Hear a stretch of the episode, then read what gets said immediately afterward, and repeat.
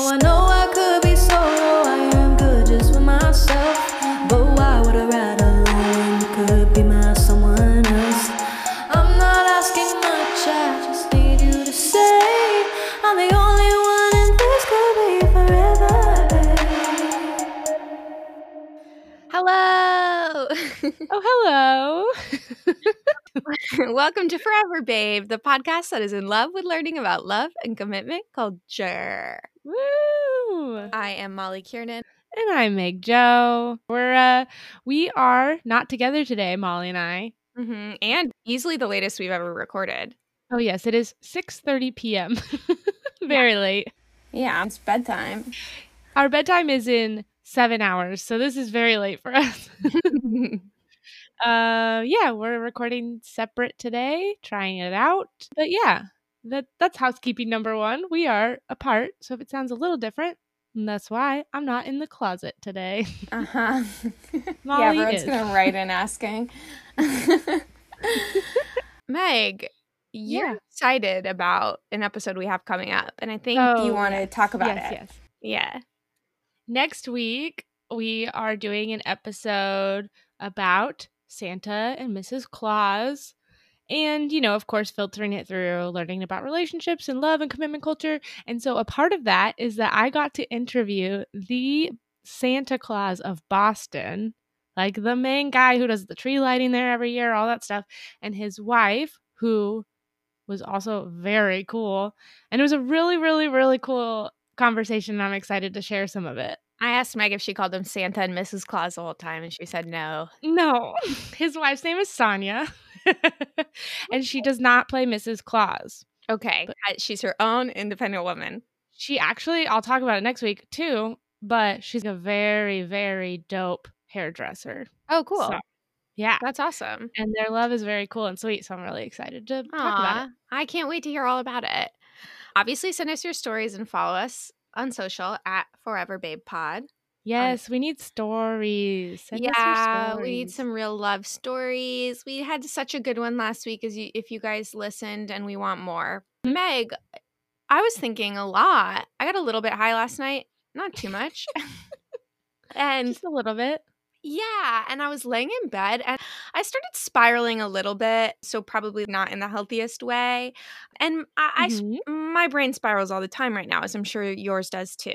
It's a Yeah. terrible time to be alone with our thoughts, and we're alone with our thoughts all the time. It, this is not making anxiety better for anyone. Exactly. My anxiety is really bad right now, but I started reflecting on my past relationship from a couple years ago and thinking about all the stuff I did wrong that maybe I hadn't realized or thought about in a long time. And not Whoa. everything, but I think it's so easy to talk about toxic relationships in terms of the other person. But I was thinking a Mhm. lot about the things that I did and the ways that I was toxic in that relationship.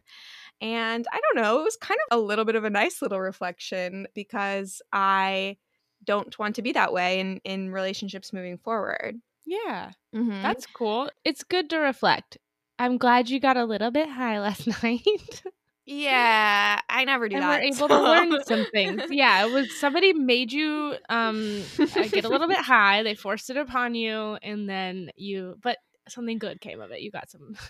good yeah, I really was like, before I spiraled too much, I was like, I gotta go to sleep, or this is gonna Oh, get good. bad, you know? and then you I'm- just unplugged yourself and went to sleep. Yeah, I unplugged myself. I'm a robot. what do you so- mean? I just, I just mean it like you decided to go to sleep. Going to sleep is so hard. it's so hard, and I'm one of the world's worst sleepers. Yeah. It's been proven Guinness Book of World Records. but I was like, okay, I need to. I turn on the TV when I want to fall asleep, which is a weird thing, but that's what Oh, I okay. do, as I've So talked about you- before. So I turned on the TV, in. plugged in. kind of. yeah. Nice. I thought that was an, an interesting little update to, to share. Is it? I don't know. I think so. Sure. It's probably relatable. I won't say that the lovebirds didn't maybe already know that you were a little bit clingy in your past relationship. Yeah, it's something I already knew, but I guess I was like thinking about specific moments and I was like, whoa, I can't believe I did that. you know? yeah. Yes. I get that. It- Yeah. and, it- you know, when shame is attached to anything, even if it's subconscious, it can it can bury in there a little bit. Yeah. and then all of a sudden one day you're like, "Whoa, that happened."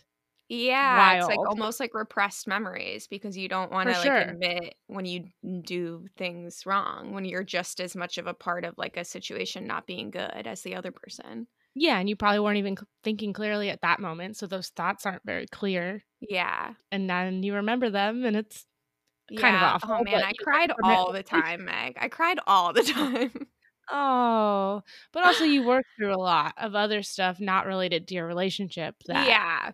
And I think the relationship made us both work through a lot. So in the end, who, who knows what to think about it. But quarantine is giving me way too much time with my brain, but sometimes it's for the better. Yeah, man. That's how I'm feeling. How are you doing? Okay, yeah, I was gonna say I think that's kind of our housekeeping. I'm okay. I um just trying to really, really hunker down in quarantine, hence this new recording process, Mm-hmm. and be extra safe right now. You know, still just figuring out what the next few months of our lives are gonna look like and planning ahead for it. And that's sort of my really boring update that's the same as every week because I don't go anywhere. yeah, I know. I figured for a while that I won't be going home for the holidays because I'm from the East Coast, but I hadn't made it official until yesterday when I talked to my parents about it. So I now am officially staying in LA. and you Um, they were cool about it, right? Yeah, they were sad, but they weren't mad. I thought they were going to be a little bit mad, but they weren't. So That's that, amazing. That was nice. But yeah, it's going to freaking suck. Mm-hmm. That's true. but so many of us are going through that. So Yeah, we're all in it sucking together. yeah, Meg. we're all in it sucking together. That's the quote of the week. yeah.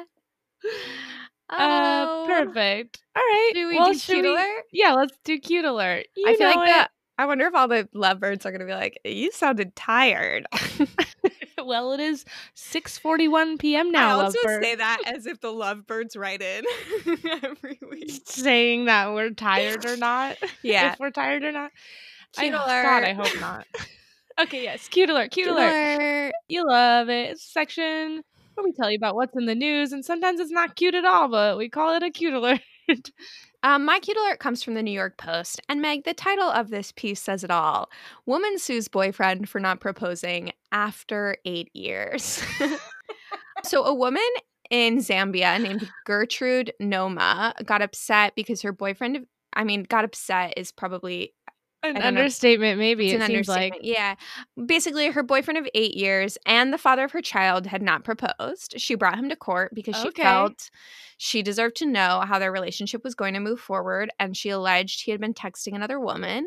Apparently, he had, yeah, apparently he had promised to marry her and had made a dowry payment, according to some sources. So, Wait, marry the woman suing him or this new lady? no, the, the, um, the woman suing him. Okay, okay. Yes, yeah, yeah, yeah. Ultimately, the judge said there was nothing she could do because, especially because no formal marriage existed between them. But you know what? Props to Gertrude for trying. Good on you trying and making him pay for a lawyer, I would assume, or I don't know. Yeah, yeah. I, I, I actually, I don't know if he had a lawyer or he represented himself or what. sure. Or was assigned a lawyer, I suppose. That's incredible. The Mhm. dowry thing is very interesting to Very me because interesting. if what is so what is that? Her dad gets money, but then she doesn't get to get married? right? Right. Yeah. So really, only the dad wins out. So yeah, fuck that. yeah. Maybe I- it's the dad at fault. He's making him hold out so he'll get a second dowry for his daughter. Yeah. You know, hey, she really wanted to call him out and she did it. So, yeah, you found it in the news. yeah. So, you know what? It's a wild thing to do, but can't judge. I love it. Honestly, that that headline is perfect. It's also funny because it's like he's still her boyfriend. It's not like an ex that like she doesn't see. yeah, the headline calls him her boyfriend, so presumably they have not broken up. they have not broken up. No. She's just pissed. Yeah. Um, Meg, what, taking i- action. what is your cute alert for the evening? Okay. My cute alert comes from BBC News. It's a story about how the Japanese government is getting involved in the dating scene there. Oh, so, wow. Interesting. Yeah. So, a little context. Last year, the number of babies born in Japan fell below 865,000, which is a record low for them. And as the people of that nation are aging, the government's been searching for ways to reverse one of the world's lowest fertility rates for quite a while now. So Japan plans to boost its birth rate by funding artificial intelligence matchmaking Whoa, as Interesting. a date a dating service to help people find love. Wow. Yeah. Okay. So next year they'll be subsidizing local projects that have already started up that use artificial intelligence to pair people up and have them all work together on it basically. And the government there is is going to put 2 billion yen, which is 19 million dollars toward boosting the birth rate this way or various ways, but this is a big part of it. And basically, what they want is a dating service that considers more data than age and income and all the usual things and add things like hobbies and values and other less quantifiable things.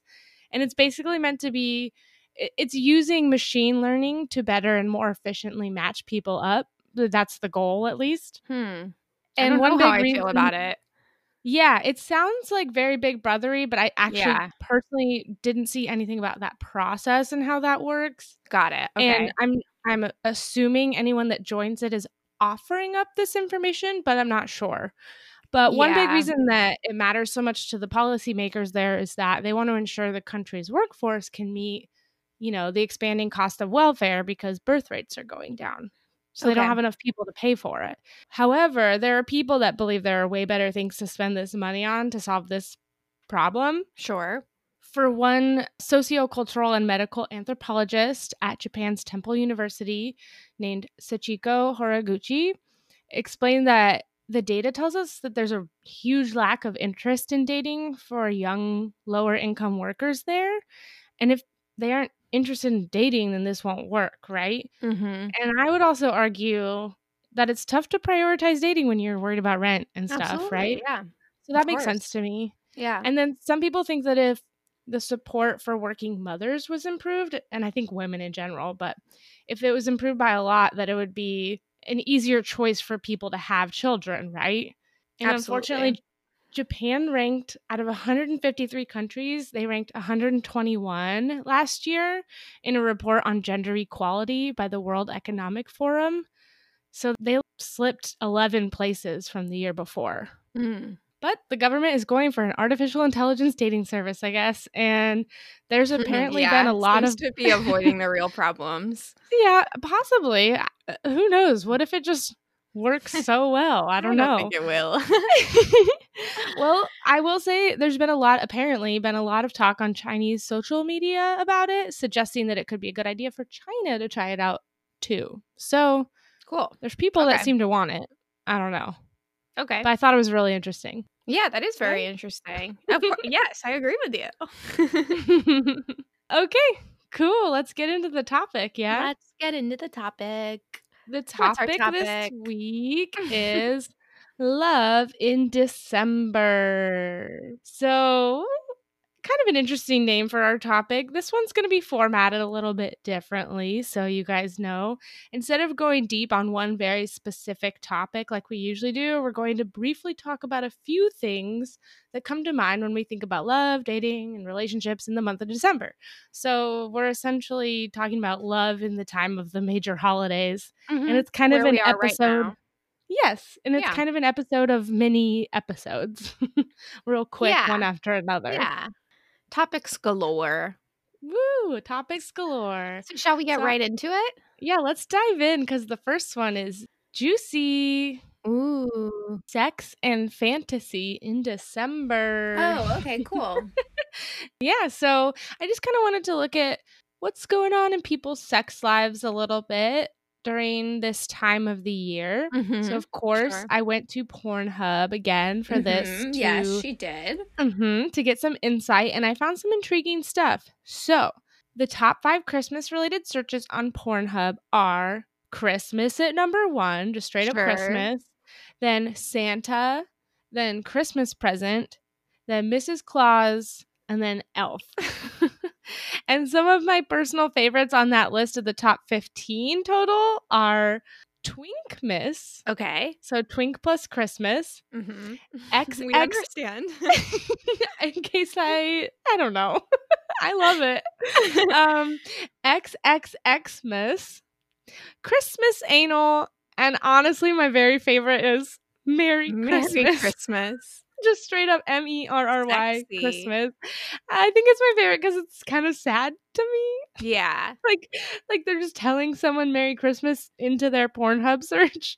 And then also Christmas anal, which is very specific and I don't know what it is. My favorite is Christmas present because I like to think when people are searching Christmas present, they want to be surprised, much like you are when you open a present. You know, so what is the Christmas present? Is it It's- a butt? You know, you don't know. Is it a butt? Is it a dick? Is it is it a boob? You know, we don't know. There's lots of options, and I like that. I think that's for the adventurous Pornhub cute. searcher on the holidays. What a take. I yeah, thank it. you. That's my hot take of the day. Maybe maybe next week I'll search Christmas present on Pornhub and then report back to everyone. what- Okay, yeah. what see, see what surprises you surprises eh? Meg. I Yeah. oh God. Oh, I hope my parents really did stop listening like I assume they did.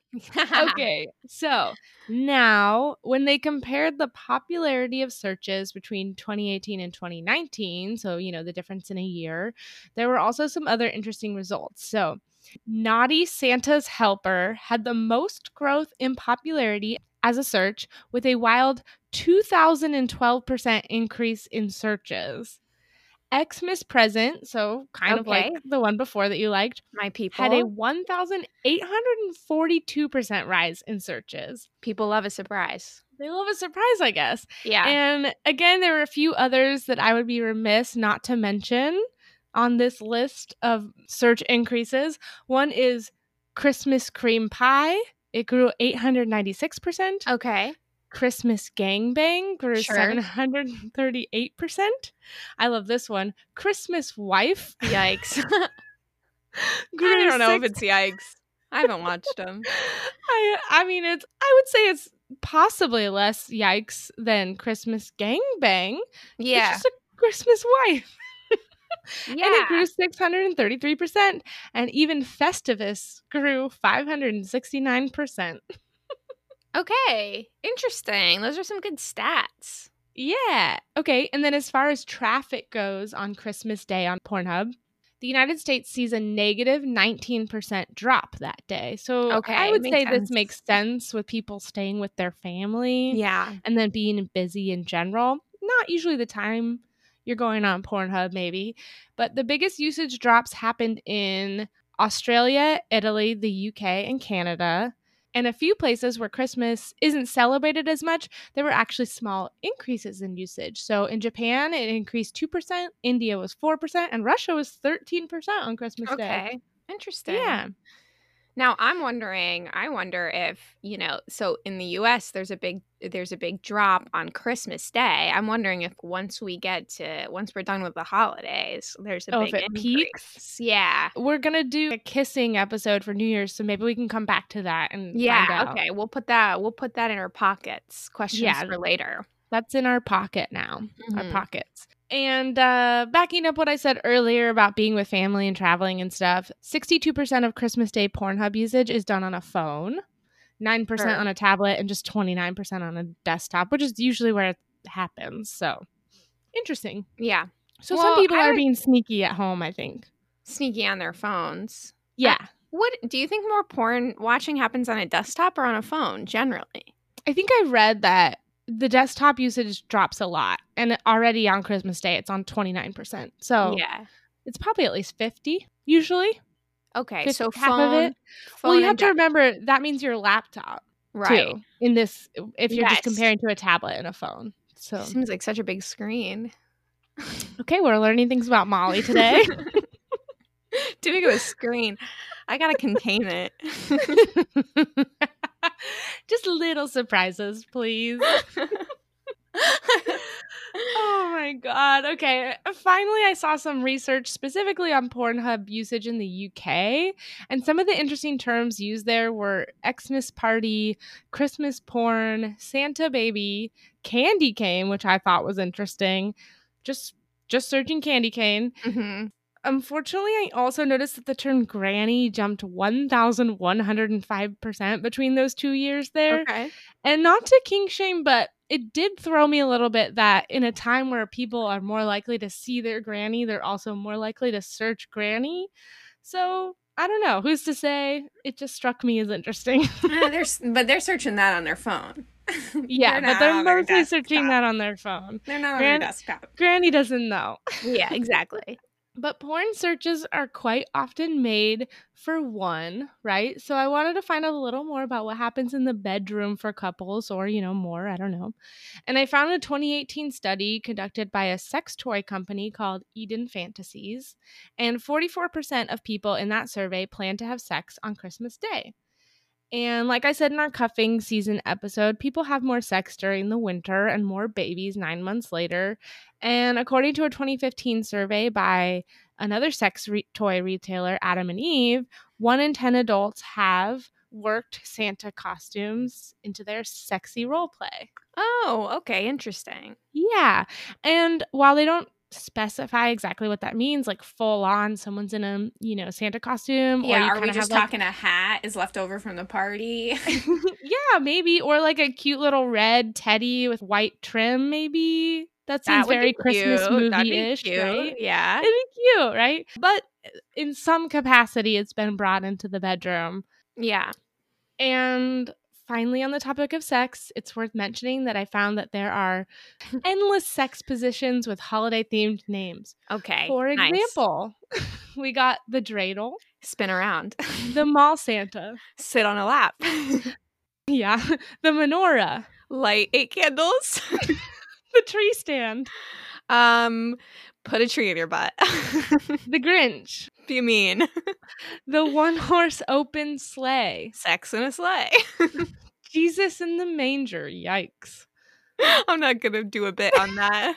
Okay, well, my favorite one is the Abominable Snowman. Oh, that's kind of cute. Yeah, I like that name. And those were truly just some. I saw so many, but that was from one article on Cosmo. Oh, so oh, nice. it's truly endless. I don't know People what any of those are. I mean, I assume mall Santa is something with, with sitting on a lap. Yeah, most of them, if you think for a little bit, you could probably guess. They're basically other sex positions that have been given new Santa or Oh, Christmas okay. names, okay, I feel like. sense. Yeah. But it's fun. That's so exists. fun. That's fun. People are doing that, trying it together. So yeah, that's what's happening out there. I, I seems like. okay thank you meg um Mhm. that's some good info so i i wanted to look into relationships during this time breakups proposals marriages things like that so first i'm going to talk about engagements in the month of december because that is indeed the most popular time to get engaged Seems like it, yes. yes I, instagram is telling me so you know yes. I found a Wedding Wire survey on Statista that surveyed 27,250 couples who got married Oh. between January 1st and December 31st, 2019. And 19% of those couples got engaged in December, which at first might not seem like a lot, but the next highest percentage was 9% of those couples uh, getting engaged in July. Whoa. Yeah. so it's a summer is big, really- really big, really common to get married in the month of December. So, why is there this spike? Uh, well, the obvious reason seems to be that December tends to be the time when people see family, right? So, it's easy to celebrate a proposal with the people closest to you.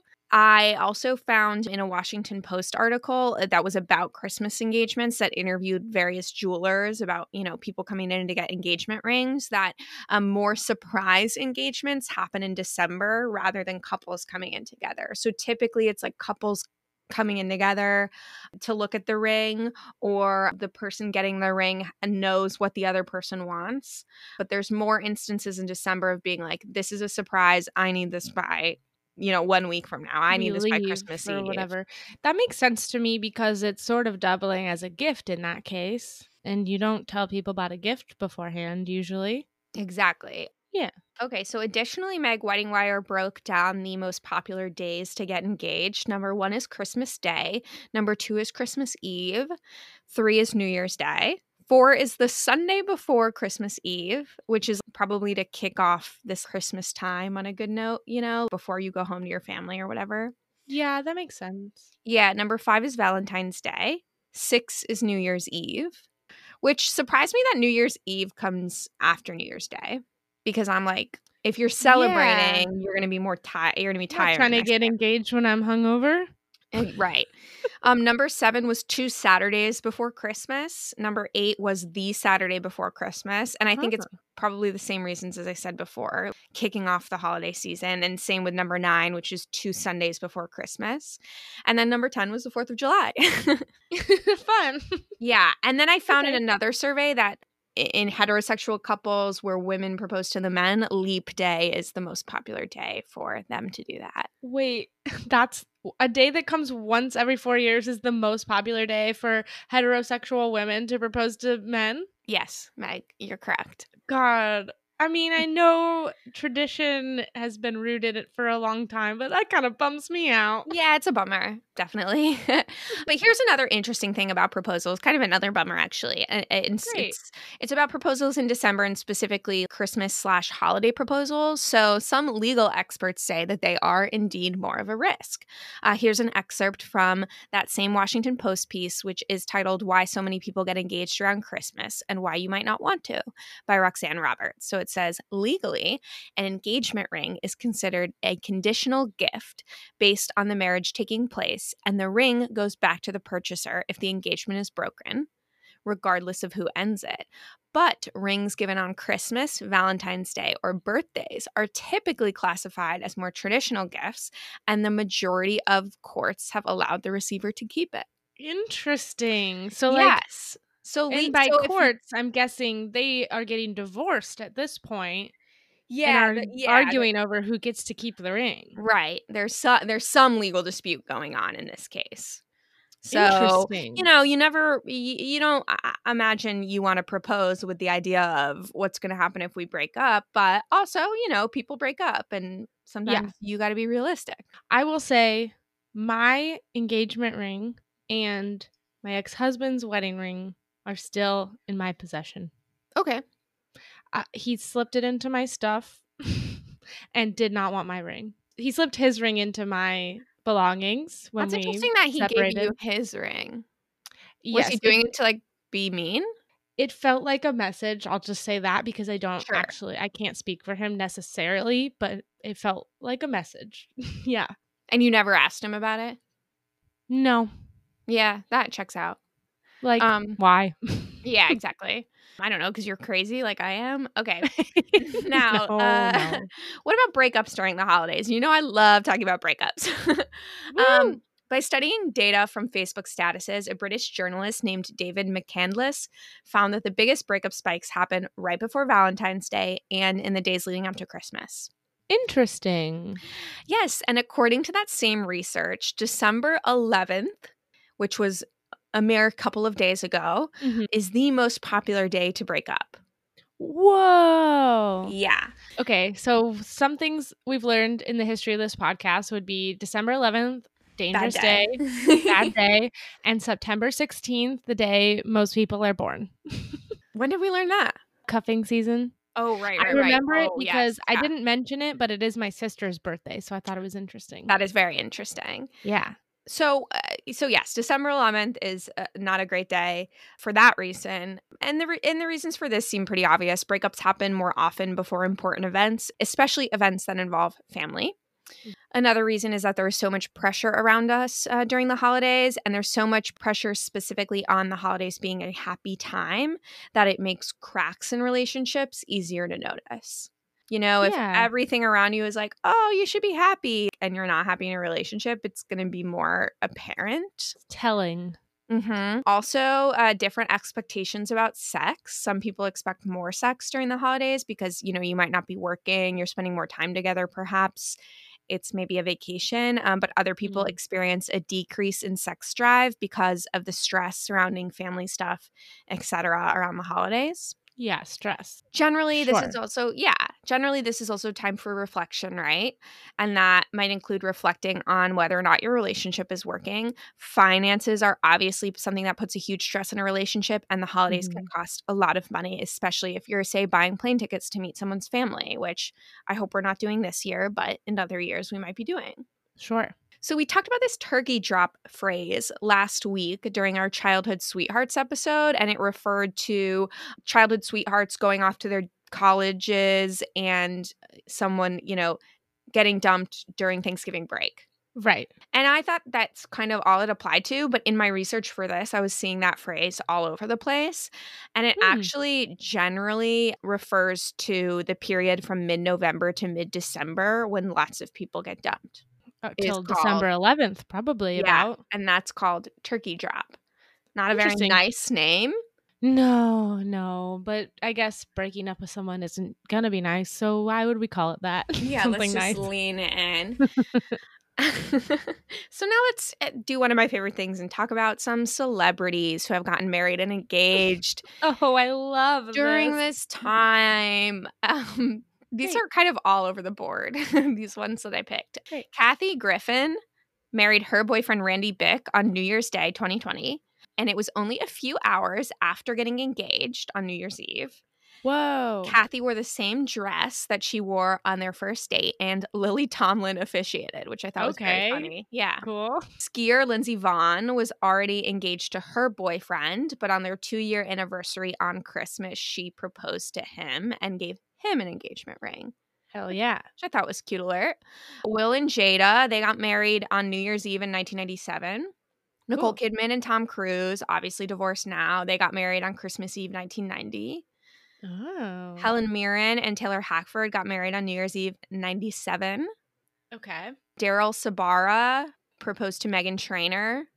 We love them. Friends of the pod Friends that the mentioned pod. before. Yeah, I love them. He proposed to her on December 22nd, 2017, which was also her birthday.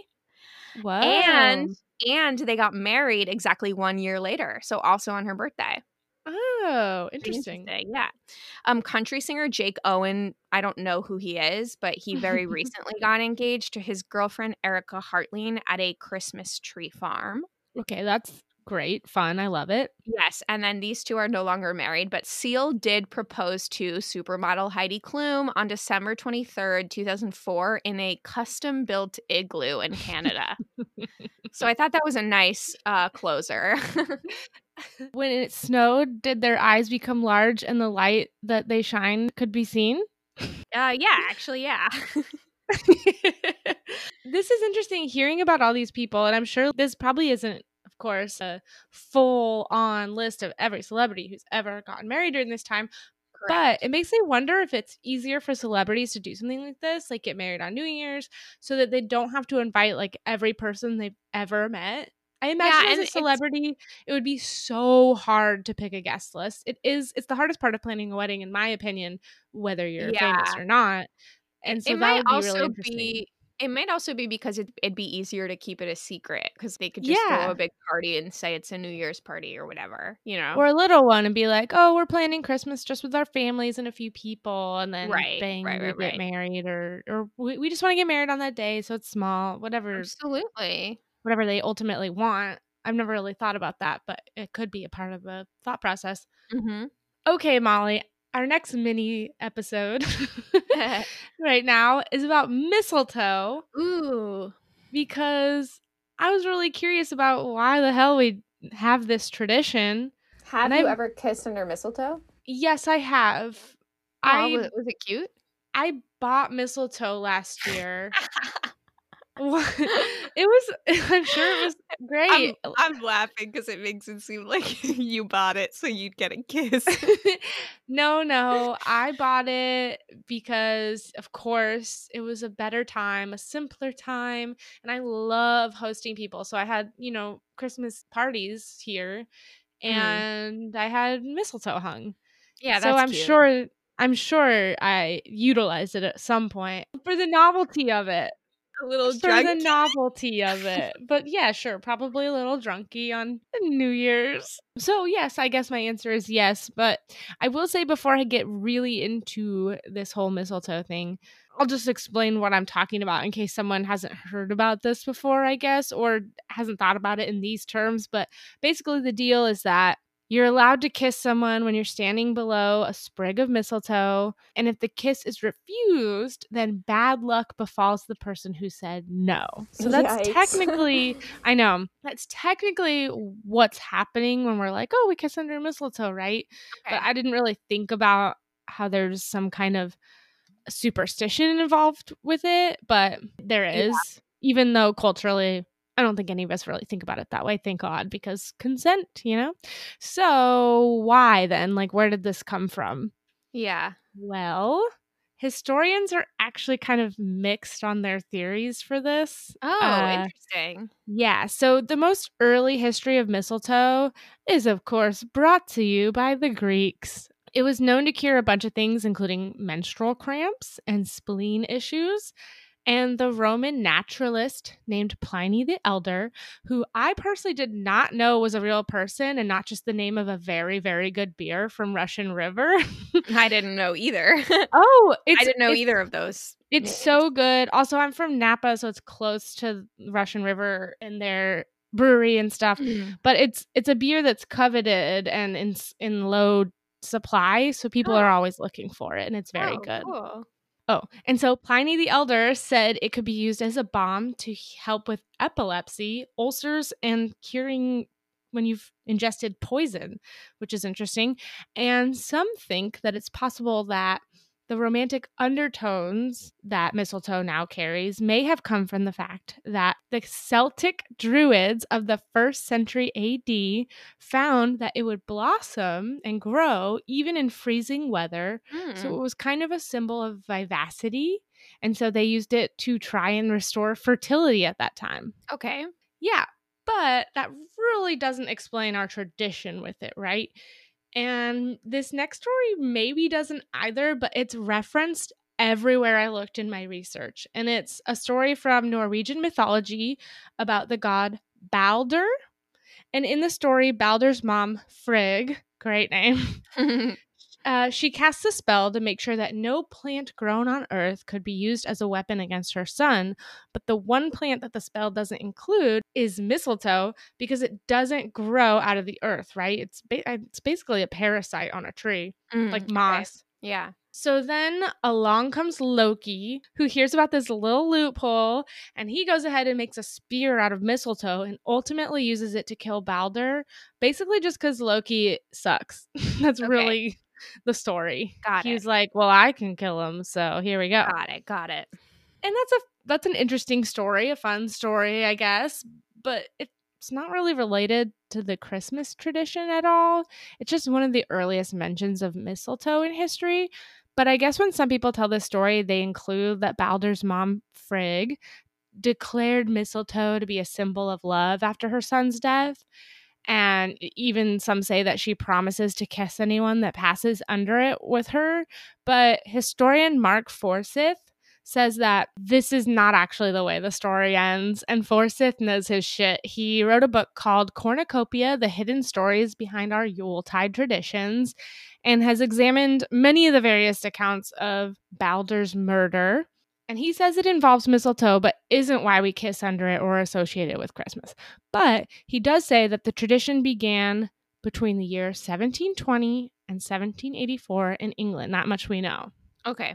And he says the most extensive, the reason he knows this is that the most extensive research about mistletoe was published before that time, and there was no kissing reference. So, a guy named John Colbatch wrote two books about mistletoe in the year mm-hmm. 1719, which is very funny to me. Can you imagine writing two books in a year about one plant? I can't don't imagine writing one book about one book anything. in a year about anything. No. But in one of them, he had a whole section on the superstitions and customs associated with mistletoe, and kissing was not mentioned at all. So it was first mentioned, the kissing part, in 1784 in a song that goes like this What all the men, Jem, John, and Joe, cry What good luck has sent ye? And kiss beneath the mistletoe the girl not turned of 20. Yikes. So basically about Oh, kissing under mistletoe with a girl who hasn't turned 20 yet. Okay. She's legal, I suppose, possibly, but But Others- maybe not. but maybe not. She is just not 20. And other historians reference this song as the first time that we've heard of it, but no one really knows what happened between those, you know, two books that came out in 1719 and the song being sung 65 years later. Huh. Yeah, but as some time passes after that point, after the song, we see more references to this custom, the kissing part, right? Sure. it starts to become more clear that the origins are possibly gross as well. Hence they the always she- are. Yeah, they always are. So a few decades later in 1794, we come to the existence of an art print that shows servants in a kitchen poised for a smooch under some mistletoe. Do you like how I use smooch, Molly? I love how you use smooch. Thank Your you. favorite? And the caption for this was Saucy Joe, who rudely kissed Bridget the cook. Mm, okay. Wow. So, not great if he's rudely kissing her, but it's happening under mistletoe and it's part of history now. Okay. Then in 1837, Charles Dickens mentions it in the Pickwick Papers. He wrote that younger ladies, quote, get ready for this. Oh no. Screamed and struggled and ran into corners and threatened and remonstrated and did everything but leave the room until some of the less adventurous gentlemen, less adventurous gentlemen, Jesus, were on the point of desisting when they all at once found it useless to resist any longer and submitted to be kissed with a good grace. Ew. So, what the fuck, yeah. right? Like, we don't love that. No, we don't. But to be fair, or not fair, to be hopeful, to be hopeful, there is possibly a flip side to this, the way that that story is being told, right, by Dickens. So historians have said that these ladies would have had to accept the kisses from men or risk bad luck, right? Apparently. Okay. And exactly how serious that resistance was is hard to say based on a lack of documentary evidence about it. Maybe it was generally playful and flirtatious. You know, the mistletoe kind of presents a game, possibly. We can't say, unfortunately, but our man Forsyth, the guy who's the expert that I mentioned earlier, Mm-hmm. also says that there were several stories from that period that explained that maybe women use this as a way to kiss other guys when their husbands really sucked because they were stuck in these marriages Okay. and they got to go. They got to blame it on like if I don't kiss him I'll have bad luck. What am I fucking supposed to do? yeah.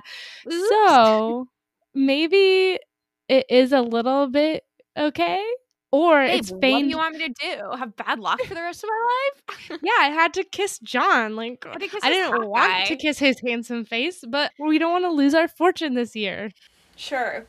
So, you know, I guess is that what I want to believe? Of course. Is that what history and the dynamic between men and women has told us over time? Right. No, but you know, we can be hopeful that that's a part of the mistletoe history.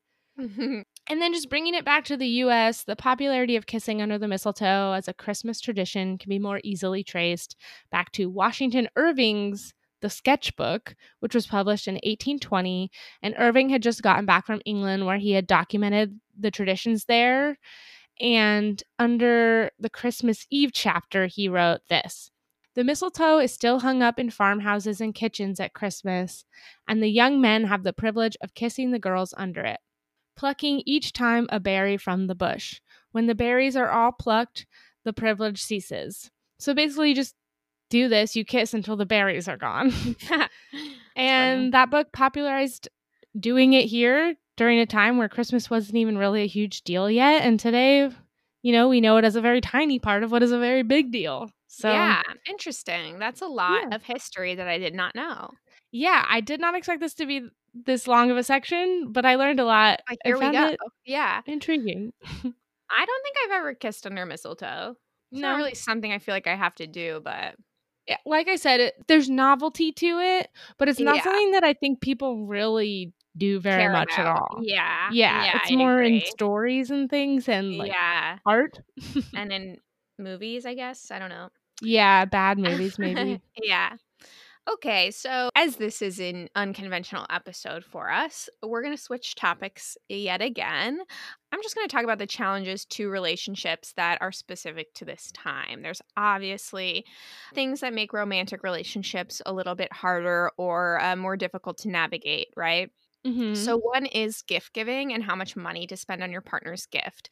A 2018 Business Insider survey showed that for couples dating less than a year, the median amount spent on gifts was $50. And for couples dating any longer than that, the median was $100. Oh, Obviously, yeah, I, we I talked about this a little bit in the cuffing season episode. it sounded familiar. but Um, no, that that's very interesting to me and feels yeah. High. I don't maybe not. I Uh, don't know. It, it totally depends, right? Like, Yeah. obviously, so much of this depends on how much money you guys make and if you're saving for something. Like, sometimes people opt out of gifts entirely because they want to save up for a vacation or, you know, a home or whatever it is. yeah, we're not doing gifts this year. Right. And a lot of people do that. I think that's what I've done in relationships in the past. But, eh, you know, especially if you're a relatively new couple, figuring out what to give can be very awkward. And it can also be very disappointing to receive a gift that doesn't feel meaningful at all, which Mm. is is something we might be ashamed of, but we don't really need to be because as we talked about in our love languages episode, sometimes gift giving is very important. Yeah, and I've mentioned before that kind of the last straw for a relationship I had was someone giving me a gift that I Yeah. Yes. that they understand me as a Right. person. right. Because that's Which it- also made me feel shitty, but just right. They don't know who you are and what you want. Sexologist Jess O'Reilly said the following Don't tell your partner that you don't want a gift if you're secretly hoping for something grand and thoughtful. You can't Mhm. expect them to read between the lines or read your mind. If gift giving is important to you, explain why. And again, even though it's awkward, experts say to talk about your finances because you might be in a position where one person in the couple makes a lot more than the other. It's And very you Just likely. need to have, yeah, you just need to have realistic expectations about that. And I know it takes some of the romance and the surprise out of gift giving, but it also makes it so no one is is super disappointed. Yeah, you gotta talk about it. Uh, well, I, I I feel like every episode I'm like, don't read minds. Right. Now, this isn't necessarily holiday related, but this research did lead me to a, a New York Post article that said that the average American spends $121,082.42 on dating in their lifetime. And this includes like married couples, you know, spending money on dates, whatever. Oh, okay, okay. I was like, no way. but it, it But also, I guess you start spending when you're really young. yeah, dating is super expensive, you know, like going out to dinner, getting gifts, traveling, all that stuff. Yeah. Um, this particular survey also said that 51% of people surveyed said they had canceled a date because they were strapped for cash. Oh, So that to me like really does relate to the stress of gift giving in the holidays and how we might not really want to talk about it, you know? yeah. Or maybe you aren't dating in December because you're paying for gifts. Right, exactly. And I think this is pretty obvious, but Uh, it's it's the meaning behind the gift. That's that's the important thing, right? Hmm. One of my favorite gifts I ever received was from a boyfriend was in high school from like a boyfriend I mm-hmm. dated for a couple months, you know. So Mhm. it's a high school boyfriend, and he gave me like a he made me like a mix CD of it was for Valentine's Day. I think it was like a mix CD, and all the songs he put on, he like turned the titles of them into a letter. So the back, he made a sleeve for the CD, and it had the letter that featured all the titles of the songs somewhere in the letter. You know what I Oh, nice. That's Yeah. cute. it was really cute. It made me feel very special. And then probably like three or four years ago for my birthday, a partner had all my friends do impressions of me. Not that hard to do, I will say. Not that hard, really incredibly easy to do. But it was like so sweet and made me feel like people knew really Got you, got understood Yeah, you. Yeah, that makes sense. uh, Totally. Now, Meg, you found an interesting article from social worker Rhonda Milrad on how to use gift giving during the eight days of Hanukkah to improve your relationship. Oh, yeah. So this is what she says, and it, as you'll see, it, it can really be applied to anyone. It's just kind of breaking down specific different things you can do to improve a relationship during the stressful times, and it's broken down into eight days. So day one, do something kind for your partner. This can be as simple as like running an errand they've been meaning to get done. Hmm. Day two, give something nurturing, perhaps a massage, a foot rub. Day three, give something romantic, flowers, a love letter. Day four, give something supportive, can be as simple as patiently listening to them. I, you know, someone I recently dated, we would give each other turns to rant, and it was really Mm. nice, you know? That's cool. Yeah. Day five, give someone me time, do their chores so they can have some solo time away from you, or, or you know, just find like a way to give them space, which we all Could need, be especially now. extra useful right now. Yeah, exactly. Day six, give gratitude, compliment them, thank them more than you normally would. Day seven, give affection, a little physical contact. If it's me, you know, I want hugs and forehead smooches. Mhm. Day eight, give a novel outing. Find a fun new thing to do together, which again might be hard right now. or make inside fun. Yeah, do something that shakes things up. Yeah, but I really liked this because it's just a breakdown of like, wouldn't that be so nice if someone did that for you? They were like, okay, I'm gonna do eight days of Nice specific favors for you." Hanukkah. Yeah.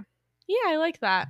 Yeah. So I, I don't know. That was really nice. Now, another challenge, of course, is family stuff. Who do we spend the holidays with? Do we do separate holidays? Do we split them up? A, a lot of people say this is something you need to talk about way ahead of time. Sharon mm-hmm. Naylor, an author of many wedding books, tells newly engaged couples that this is something they should talk about right away, you know, before they get married, since they are committing for the rest of their life.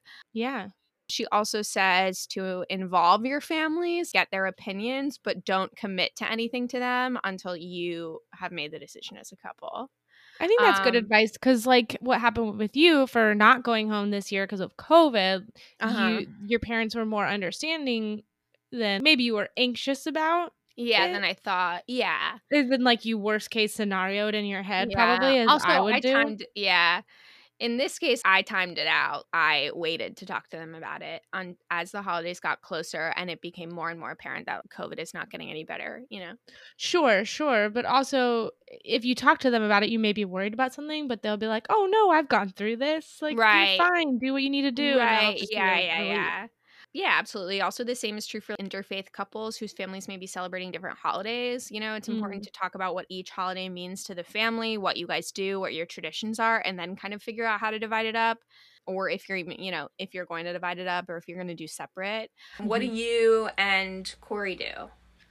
So when I was married, Mhm. I we split it. We would alternate Christmases and Thanksgivings. Okay. So one year we'd do Thanksgiving with my family and Christmas with his, and then switch it the next year.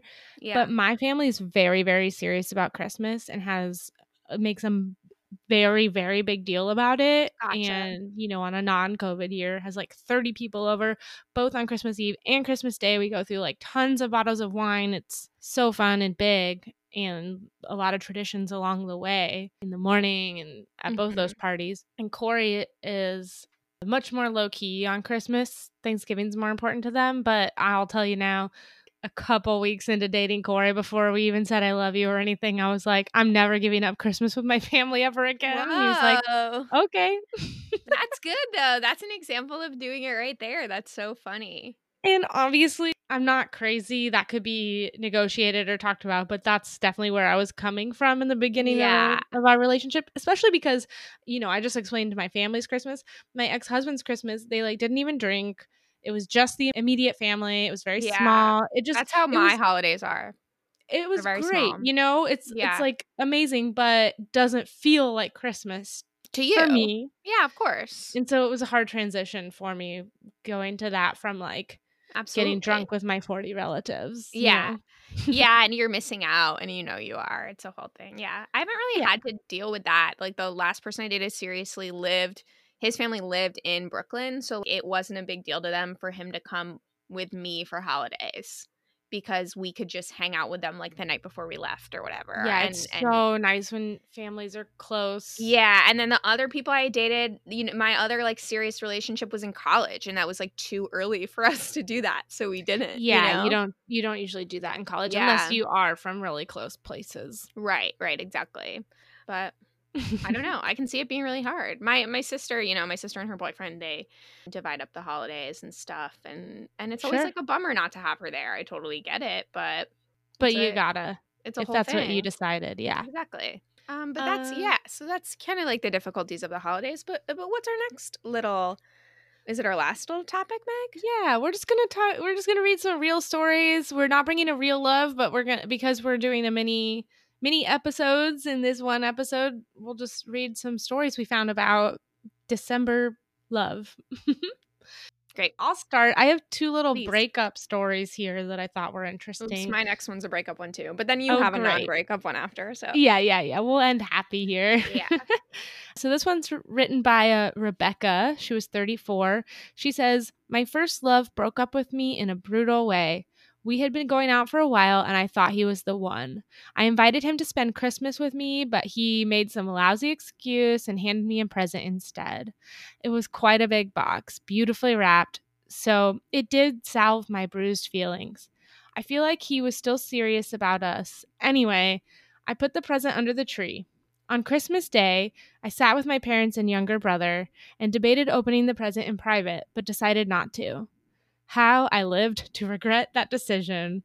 As I unwrapped it, a card fell out which simply said, You might be needing this in the future.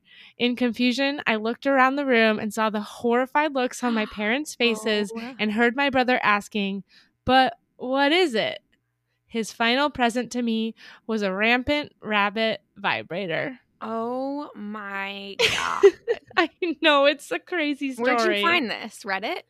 This was on Metro. They included six of the worst holiday breakups they'd heard, Gotcha. Okay. and this was one of them. And I Ooh. thought it was amazing. I have another one from the same place. that is woof. yeah, can you you imagine? whole- Like, I'm going to break up with you. I mean, in a way, it's nice, but like, let your her best friend buy it's her not that. nice. It's mean, not nice. No. If it wasn't like the way that he was communicating. no, a hundred percent no. Yeah, let someone else buy you the vibrator. Okay, it wasn't nice, but it's bizarre and uh, that's terrible. you gotta clarify that they should not open this in front of other people. Yeah, and don't do it. And also don't do it. Yeah. It's so crazy. Ugh. That's okay. This next one was written by someone named Sean, who is 50 years old. They say, I was living with an American girl in London, but her visa was expiring, so she had to go back to the States. We decided I'd give up my job, fly out to be with her at Christmas, then we'd find an apartment and sort out the residence permit and work visa while I was there.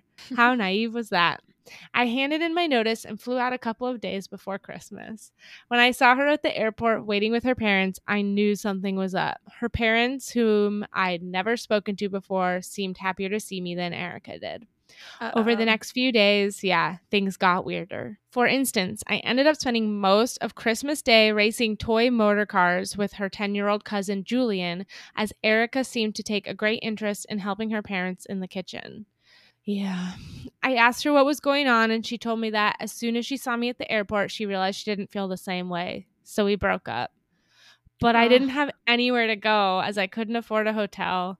Her parents, who were absolutely lovely, insisted I stay with them until I found a job. I stayed for the next month, probably in the lame hope that Erica would change her mind. She didn't. But it wasn't all bad, and I fell in love with Manhattan. And now, years later, I'm happily married to the woman I was meant to be with. Oh, okay. So- Happy ending. Yeah. It kind of, I'm guessing if he fell in love with Manhattan, he probably stayed. And then that's how he found his true love. yeah. So I love it. So that's But that's crazy. Like, don't make someone move to a new country if you aren't like kind of into it. Yeah, absolutely. Whew. Okay, this is a uh, this I found on Reddit. It's just a post from as you know someone. Ex- You someone- love Reddit. I love Reddit. Uh, a post from someone uh, going through a breakup during the holidays. I, 32 male gay, ended it yesterday because I didn't know what else to do. We dated for six months. It was lovely slash riddled with conflict. Between us, we lacked the ability to resolve our conflicts, though it would have been easier if he took a more active role. There was also a bit of anxious avoidant dynamic.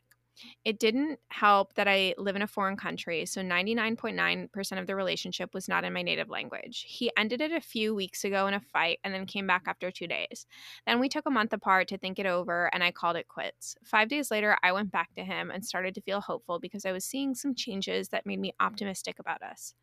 We met with a counselor who implied that there would be a lot of work to do. I already had doubts. Now that I'm home for the holidays, there is a family crisis, and I realize that the one person who would be able to help me is someone with whom I have had a very unstable relationship. It's not a good sign for the future of a relationship when there needs to be a counselor present to help make the transition from courtship to formal coupling.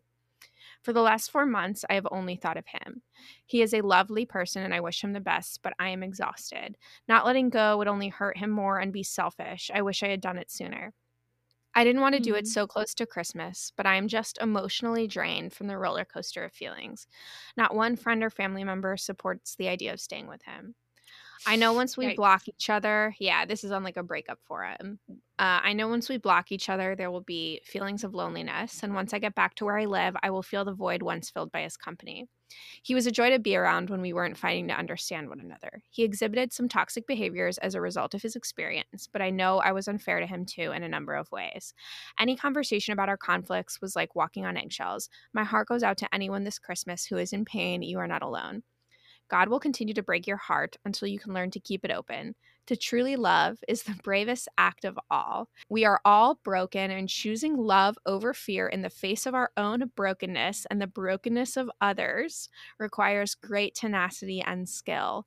In some sense, I believe that I am hurting because I dared to do something the way it was meant to be done. I wish you all a Merry Christmas with old friends and a Happy New Year with new beginnings. Reddit rocks. This is nice. This Yeah, is somebody nice. that is helping them uh, themselves cope by sharing yeah, this. and it's like a really nice reflection, and I feel like this is nice if if you are going through a breakup, like this is kind of like a nice thing to hear because it's like, yeah, fucking sucks, but like I'm still gonna keep my heart open. I don't know, it's a nice thing. And being open to love is also about being willing to let go when it's not good. right, exactly, That's just a part of it. So, absolutely, and it's really really hard to do that. Okay, this final story is about Sarah and Alan. And here we go. It's written by Sarah. So, Yeah. It was my usual yearly holiday with my parents to Malta. My mom is Maltese and I was born there. This is from a UK website. Gotcha. When we checked in, I noticed a group of people boarding the same flight and Alan was amongst them. I sat in the middle aisle with my parents when I heard an unusual but infectious laugh coming from my left. It was Alan talking to one of the stewards. I said to my dad, Hasn't he got a funny laugh? Never thinking that I would meet him three days later. It was the last time I would ever be able to stay in Malta for a month, as I would be starting a new job fresh from college in the new year. Alan was staying in Malta for two weeks. We met on the 21st of July, 1994, at a nightclub in Malta. My friend and I were dancing and decided to go and buy a drink. Within seconds, Alan was beside us and asked my friend if he and his friend could buy us a drink. We agreed and headed back to where they were sitting. Alan offered me his seat, and our relationship started from there. On the day he had to fly home, I convinced my parents to take me to the airport to see him off. He gave me his gold bracelet as a promise that we would see each other again. Alan was a London boy and I was a Plymouth girl, so we kept a long distance relationship going for two years until it became unbearable. He called me one day and asked if I would like to live with him as he was looking to buy a flat. I agreed straight away and was so excited. Ten years have passed and we're now living in a beautiful house. Last year was our first Christmas family gathering as us being hosts, and I really wanted to make a feast for all, so I went completely to town and made everything from scratch and completely stressed myself out in the process. I would do that too. My surprise Christmas present was an all inclusive holiday to Egypt, where I have wanted to go for years. That's a good Christmas present. Good present. We- yeah. we all gathered round the table to Alan's request with a glass of champagne each and my Christmas card containing the holiday itinerary. Alan asked me to open my card and read the contents. I was bursting with excitement. He then said to me that I had everything that I could ever want. Being cheeky, and this being a running joke, I said no and started waving my finger in front of him. He, as usual, asked why I was doing that. So I said that I wanted an engagement ring. In return, he said, It's just as well that I got you one then. He then handed me a polished wooden box, by which point I was trembling and was completely dumbfounded. I opened the box to see a beautiful diamond ring. I looked at Alan's tearful face and asked him to place the ring on my finger, which he did. Our parents then made a toast to us, and the rest is history. Afterwards, I found out that he went to the pub that morning for some Dutch courage while I was preparing the food and asked both our dads for permission to marry me, which I thought was so sweet. He also chose the ring and didn't tell anyone his plans. My dream is coming true. Alan is my soulmate, and I love him with all my heart. Oh, that's very sweet. I really liked this story just because they were 10 years in, and like it starts out with this very cool story of meeting, right? In yeah, Malta. but also like you never think that would last. yeah, you wouldn't. Yeah. And I'm like, that's not a real gold bracelet, whatever. yeah.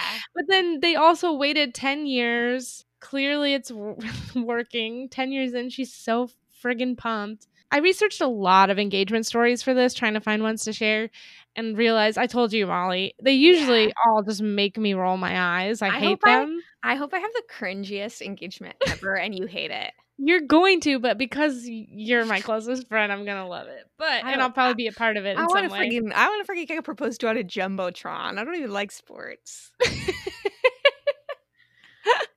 so you just you want a you want a um public oh, uh, moment. Oh, We got to make a show, baby. you can uh, you can have a flash mob. oh God, no! if someone proposed to me with a flash mob, as cringy as I think they are, I would eat it up. Yeah, but if I- somebody I'd only be upset that I didn't know the dance. that's true. But if somebody proposes a flash mob to propose to you, that means I'm gonna have to be in a flash mob. yeah, I suck it. And you'd do it. You'd freaking do it. I know. I'd be like literally rolling my eyes while I danced in front of you to like Mariah Carey. Ugh, I can't wait. uh, me either, to be honest.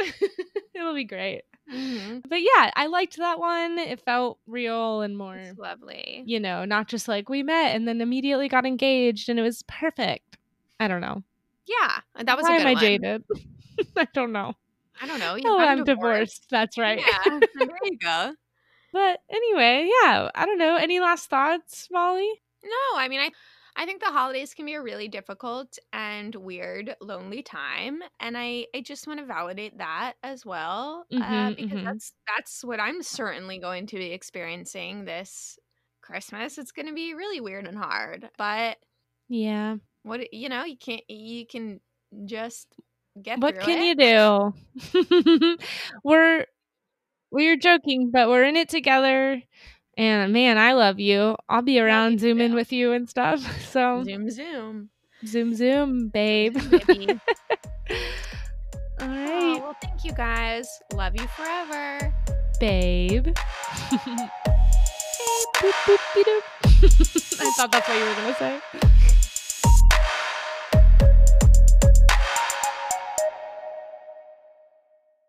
Source The source- time. the sources we use this week are, of course, Horny for the Holidays from Pornhub Insights. These holiday sex tips will put you on the naughty list by Erika W. Smith for Refinery 29. 15 sex positions that will bring you lots of holiday cheer by Sarah E. for Refinery 29. Here's why people kiss under the mistletoe at Christmas time by Kat Moon for Time. Smooch, smooch, babe. Why do we kiss under the mistletoe by Evan Andrews for History.com. I Smooch, Got Dumped at. Christmas. Six of the worst holiday breakups by Ryan Morgan for Metro. Japan to fund AI matchmaking to boost birth rate for BBC News. Japan's AI dating service catches internet's attention by Jocelyn Yang for D China. Real engagement stories for Confetti UK. Why so many people get engaged around Christmas and why, Why? you might not want to by Roxanne Why? Roberts for the Washington Post. Engagement, most popular months to become engaged in the US in 2019 on Statista.com. The most popular day to get engaged and the runners up by Kim Forrest for Wedding Wire. The marriage proposals are read by Chili Sauce. Yeah, that is what it's called. Okay. Hold on to your relationships. It's officially breakup season by Hannah Aw. Smothers for Cosmopolitan. That's a good name. I know. Hannah I love it. Smothers. Why everyone breaks up over the holidays on the OkCupid blog. How much to spend on your significant other during the holidays based on how long you've been together by Walt Hickey for Business Insider. One million dollars. Yeah. Here's how much money the average American spends on dating by Zoya Gervis for the New York Post. How to get on the same page as your partner about exchanging holiday gifts by Laken Howard for Bustle. How to decide where to spend the holidays by Sharon Naylor for Bridal Guide. Every celebrity who got married or engaged over the holidays on Toofab. Celebrity Christmas marriage proposals and the engagement rings by Tracy Lyles for Robbins Brothers. Oh boy. Woman sues boyfriend for not proposing after eight years by Hannah Frishberg for the New York Post. Celebs love Yeah. getting engaged over the holidays by Spencer Burgeon for page six. I'm exhausted. yeah, you did a lot right then. I know. Forever Babe Podcast would like to thank all of our sources, as well as Corey Webster for making our theme song and Pearl Bots for singing so beautifully on it.